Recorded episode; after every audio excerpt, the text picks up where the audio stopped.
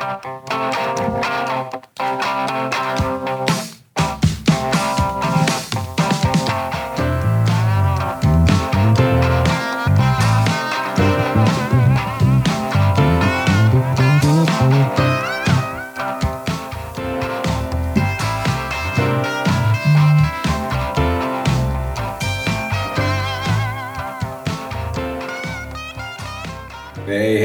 welcome back to the Rifles Only Accuracy Podcast. Everything center fire and rim fire.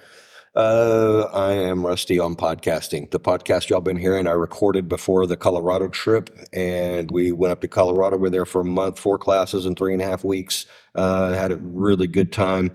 It was uh, amazing, the weather. Uh, just get back down here to South Texas, and I feel like I'm melting. It's just been over 100 since we got back. Well, while we were gone, it was over 100. It's over 100 in the forecast from here on out. So it's just crazy. Anyway, besides that, we're still going to have a we're still going to have a match tomorrow. We're recording today on a Saturday, and we're going to have a little club match tomorrow. But we'll have plenty of water cans and and stuff to shade out there on the range. We're setting up some temporary shade, so that ought to work out pretty good.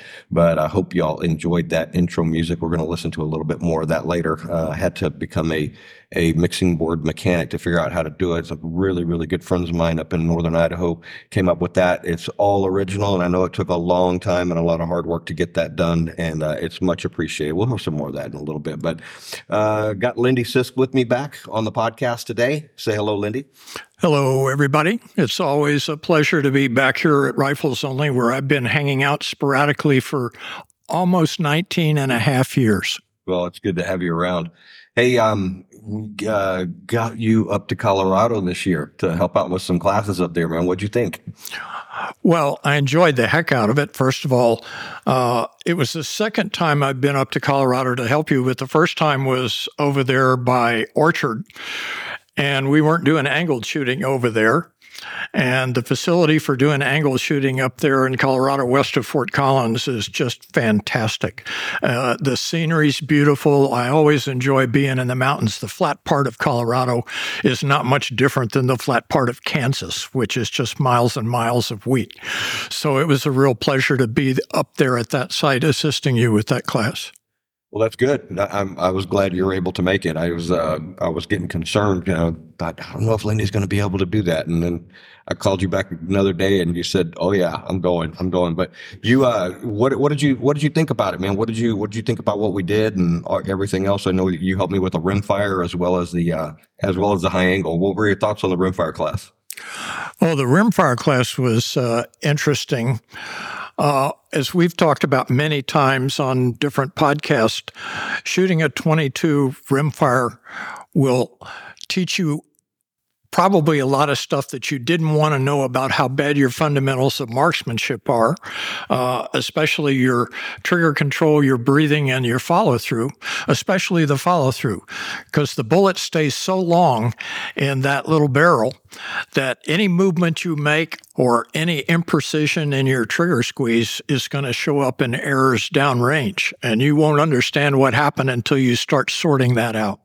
Yeah, and that's the thing too. You know, we always say that you know pissport trigger control causes our our rounds to go off in the horizontal format, and then now we're shooting a little bitty tiny bullet that's subsonic, and it doesn't have a very good ballistic coefficient, so it doesn't buck the wind very well. And so then you got to figure out what am I correcting for? Am I correcting for the wind, or am I correcting for pissport trigger control? So I've I've said that many times, and I, I've just I think the 22 that little thing is a beast. It will uh it will definitely teach you what you're doing wrong. That's for sure.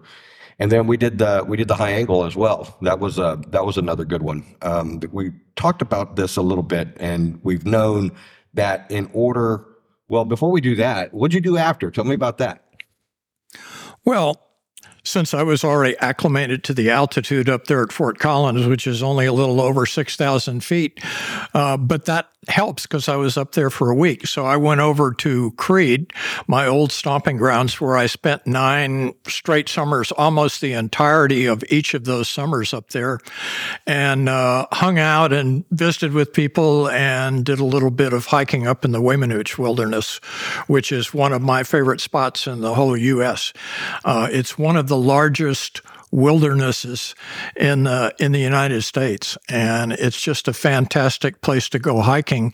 And over the course of nine years, I think I actually hiked just about every marked trail in the entire wilderness. That's cool. And you camp too, right? Yes. And and that was really nice. I was camping in a nice Forest Service campground that's actually north of uh, of Creede at about 9,000 feet. And that meant in the daytime, it was about 72 to 75 degrees, and the nights were in the high 30s or low 40s, which made for really great sleeping weather in a mummy bag. well, that's good. Well, how, how long were you up there? I was up there for about a week. Okay. And so how many, you camped out every night? Yes. Oh, nice. Nice. wow. You think about kids going camping, not, not somebody at your age.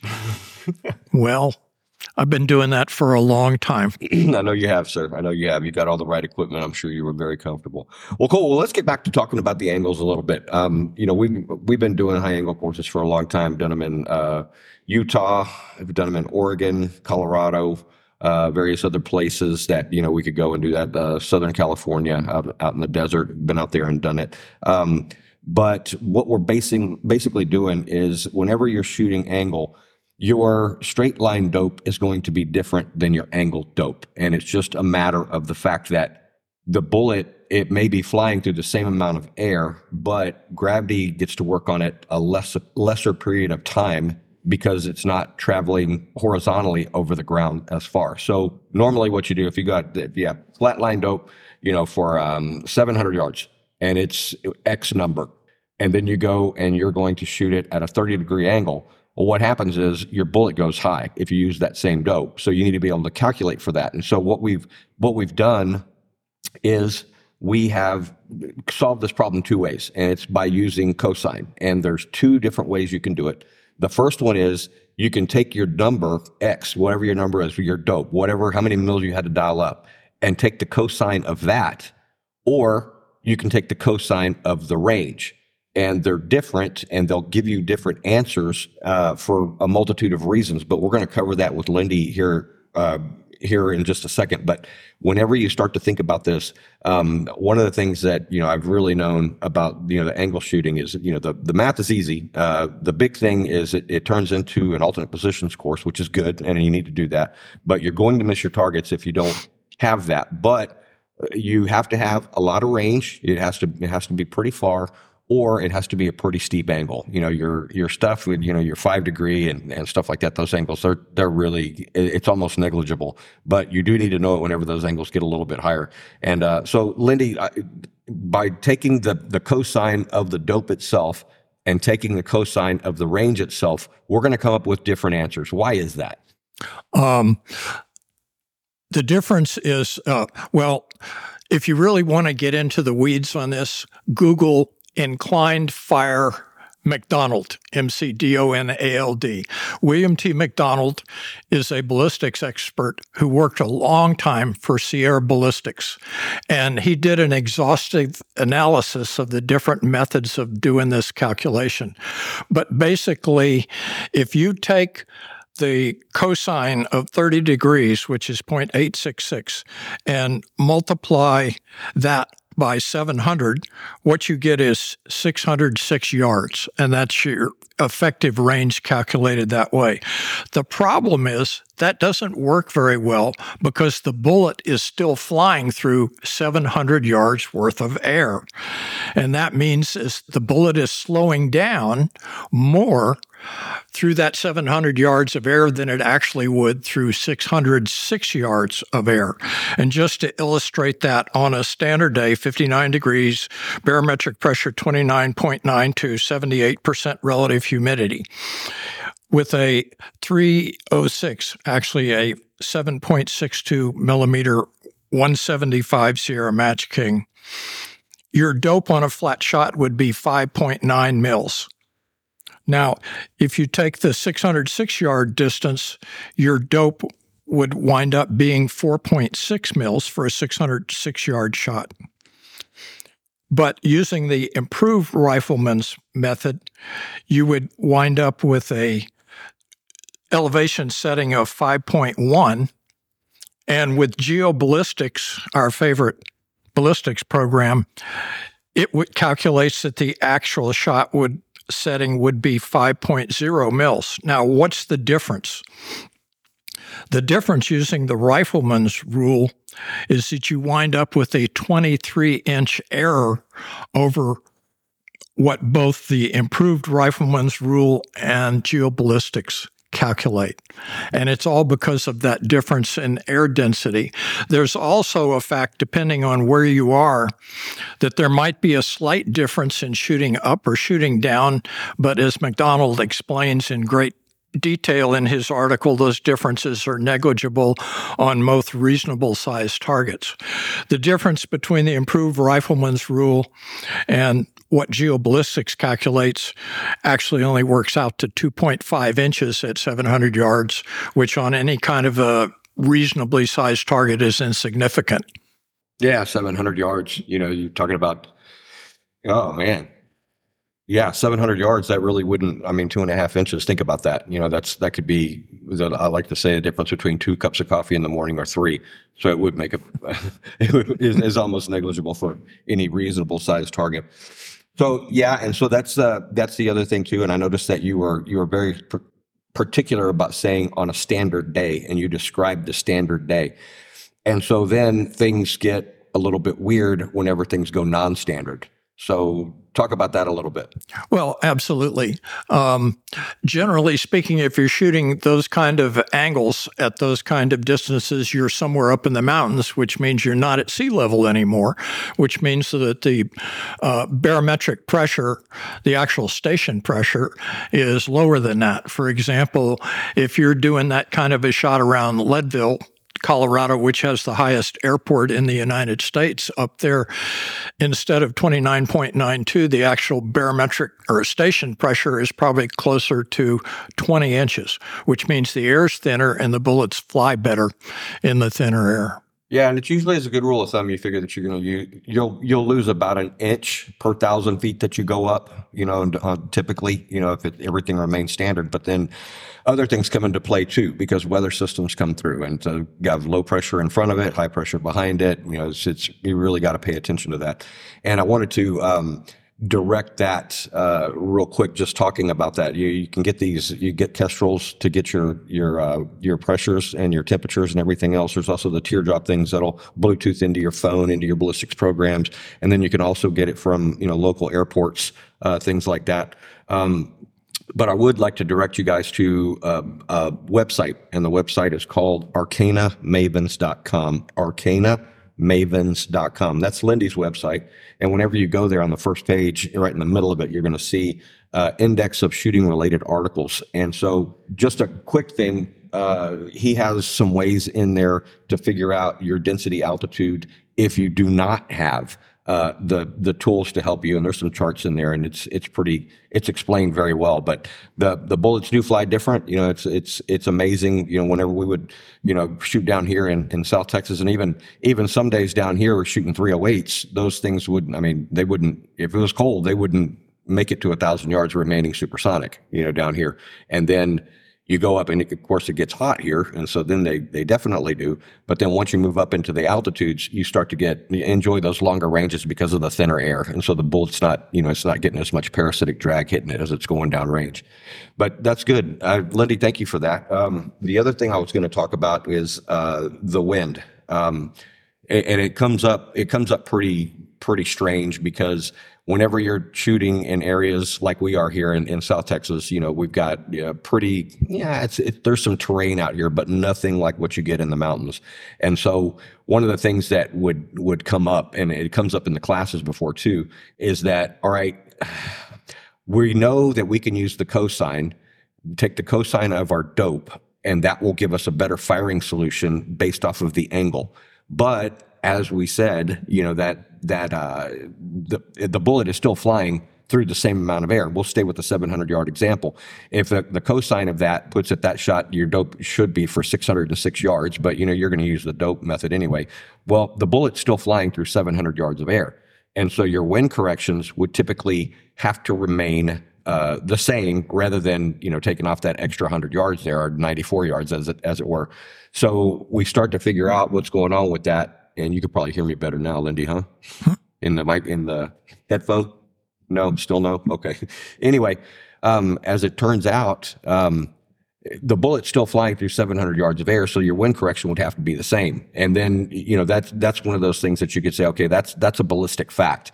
But practicality, whenever you get up in the mountains and you start to shoot in the wind, the wind does not behave itself in the mountains. It just simply doesn't do it. I mean, when it starts to whip through the canyons and everything else, and what you feel and, at your person and what you can get on a wind flag and what you're telling your kestrel to think turns out to be something completely different downrange because that wind can switch off. You're shooting off of a cliff, something like that. And um, so that's why you gotta. That's why it's more of a believe the bullet thing. You know, just get your fundamentals down, take your best guess, and then see what the bullet has to say. Go ahead, Lindy. I was shooting at the uh, NRA Whittington Center in Raton, New Mexico. Uh, at a thousand yards, and we had wind flags on both sides of the of the course down toward the targets. And at one point, the wind flags were pointing at each other. Yeah. So it's like, okay, the wind's doing something down there that I can't figure out. Yeah. So you have to do just what you said, which is take your best guess and believe the bullet. Yeah, and just see what see what the wind's doing down there. So I guess it's kind of a wind ballistics by fire. And the, the other thing too, whenever we start talking about you know shooting you know the angles and uh, the other part of it too you get into those ones to where you know you've got a, a, pretty good angle on there you know you you also need to be careful about you know just not falling off the damn mountain because if you tried to walk on even a, a 20 degree slope it's it's not easy. And so you get into 30 and 45 and things start to really get dicey. But yeah that's that's that's part of it. And whenever we start to talk about the wind there was um there was another formula that we that we used to use, and we we brought it up, but it was basically for 308s, and it came out of Britain, and uh, it was one of those things that we would use to calculate the wind. And so, whenever it first came out, it was done. the The constants for this were in you know for MOA answers, and Lindy converted these over to where it's uh, the constants work for mils, since everybody's shooting mils these days. But basically, what it is is that you're going to take the range divided by 100 times the wind speed and divide that by the constant, and it gives you a mil holdover. So I'm going to give you the constants from zero to 500. Zero to 500, the constant that you're going to use is 45. 600, the constant is going to be 43. 700, the constant is going to be 41. 800, the constant is going to be 39. 900, the constant will be 37. And 1000, the constant will be 36. So basically, what you're doing, and I, I ran this on a on a math thing real quick, but I'll just pull up my calculator real quick and we'll um, we'll calculate that. So let's say we've got a uh, 700 yard target with 10 mile an hour wind. So we would take seven times 10, which gives us 70, and we would divide that by 41 because that's the constant for that range. And the answer that it gives us is 1.7 mils holdover, and that would be for a full value wind. And Linda, you you ran that on the ballistic calculator, and it came up with 1.8, right? Yeah. Yeah. So you're talking about a tenth of a mil difference there. And that could also be eaten up in the in the gusts that, you know, come through and the and the changing in wind speeds and winds higher, you know, the bullets going through its uh, its uh its um top point, you know, the uh shit, it left me what what's that called? What's it called? Um max ordinate. max oh, ordinate yeah. as high as the bullet goes. So that's that's a that's a real good rule of thumb. And then whenever you start to think, okay, well, what this is, this is for a correction from you know three o'clock or nine o'clock. So full value, ten mile an hour wind. So if you're looking at a wind that's coming in at four o'clock or five o'clock, obviously you wouldn't use that 10 number. You know, you would use a lesser number because of the effective wind against the side of the bullet. And that's kind of one of those things that uh, the more you shoot, the better you get at doing that. And like I say, uh, I learned something from every shot. If it's, if I learned, if I hit, I learned that I'm probably lucky rather than good. But if I miss, I can watch where the bullet went and try not to make that error again in the future. But that was just a, that was just a real quick formula. Now that formula, is designed for one specific caliber, uh, one specific bullet diameter, and one specific bullet weight, and that's the 175 grain Sierra Match King. So this formula could be modified. It could be modified somewhat in order to uh, to accommodate uh, different calibers, you know, that have higher ballistic coefficients and things of that nature. But then you you start to get into the gun number on that, and the gun number is what you know people are using these days because it works with with any caliber, and you just go and and you can figure out your gun number. And I think we've talked about the gun number on the podcast before, haven't we? We have. Yeah. Uh, basically, how do you come up with the gun number? Uh, a really simple way is to take the first number of the BC of the particular bullet that you're shooting. For example, if you're shooting a Hornady 140 ELDM, the uh, G1BC is like 0.64 something. So you just use the six.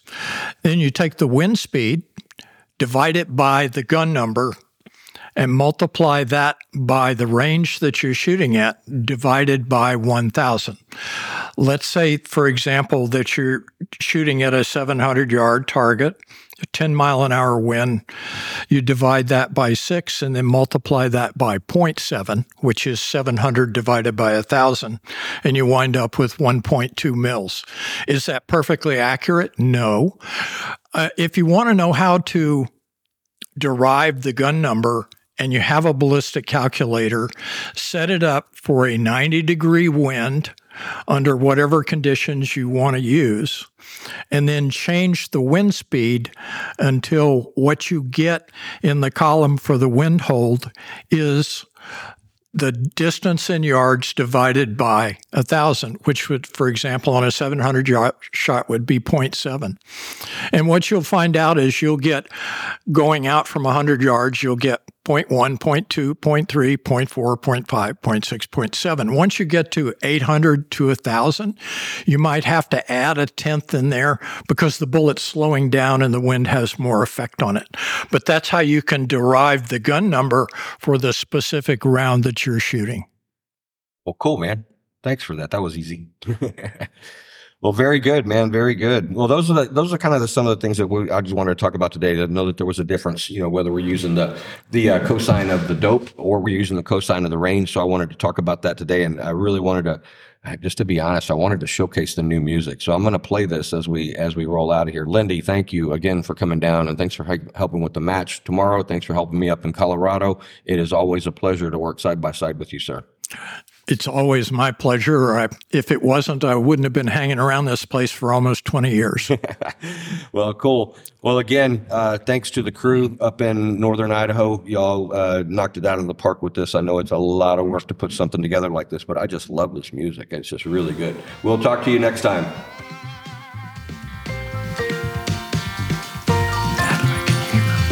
I can hear. I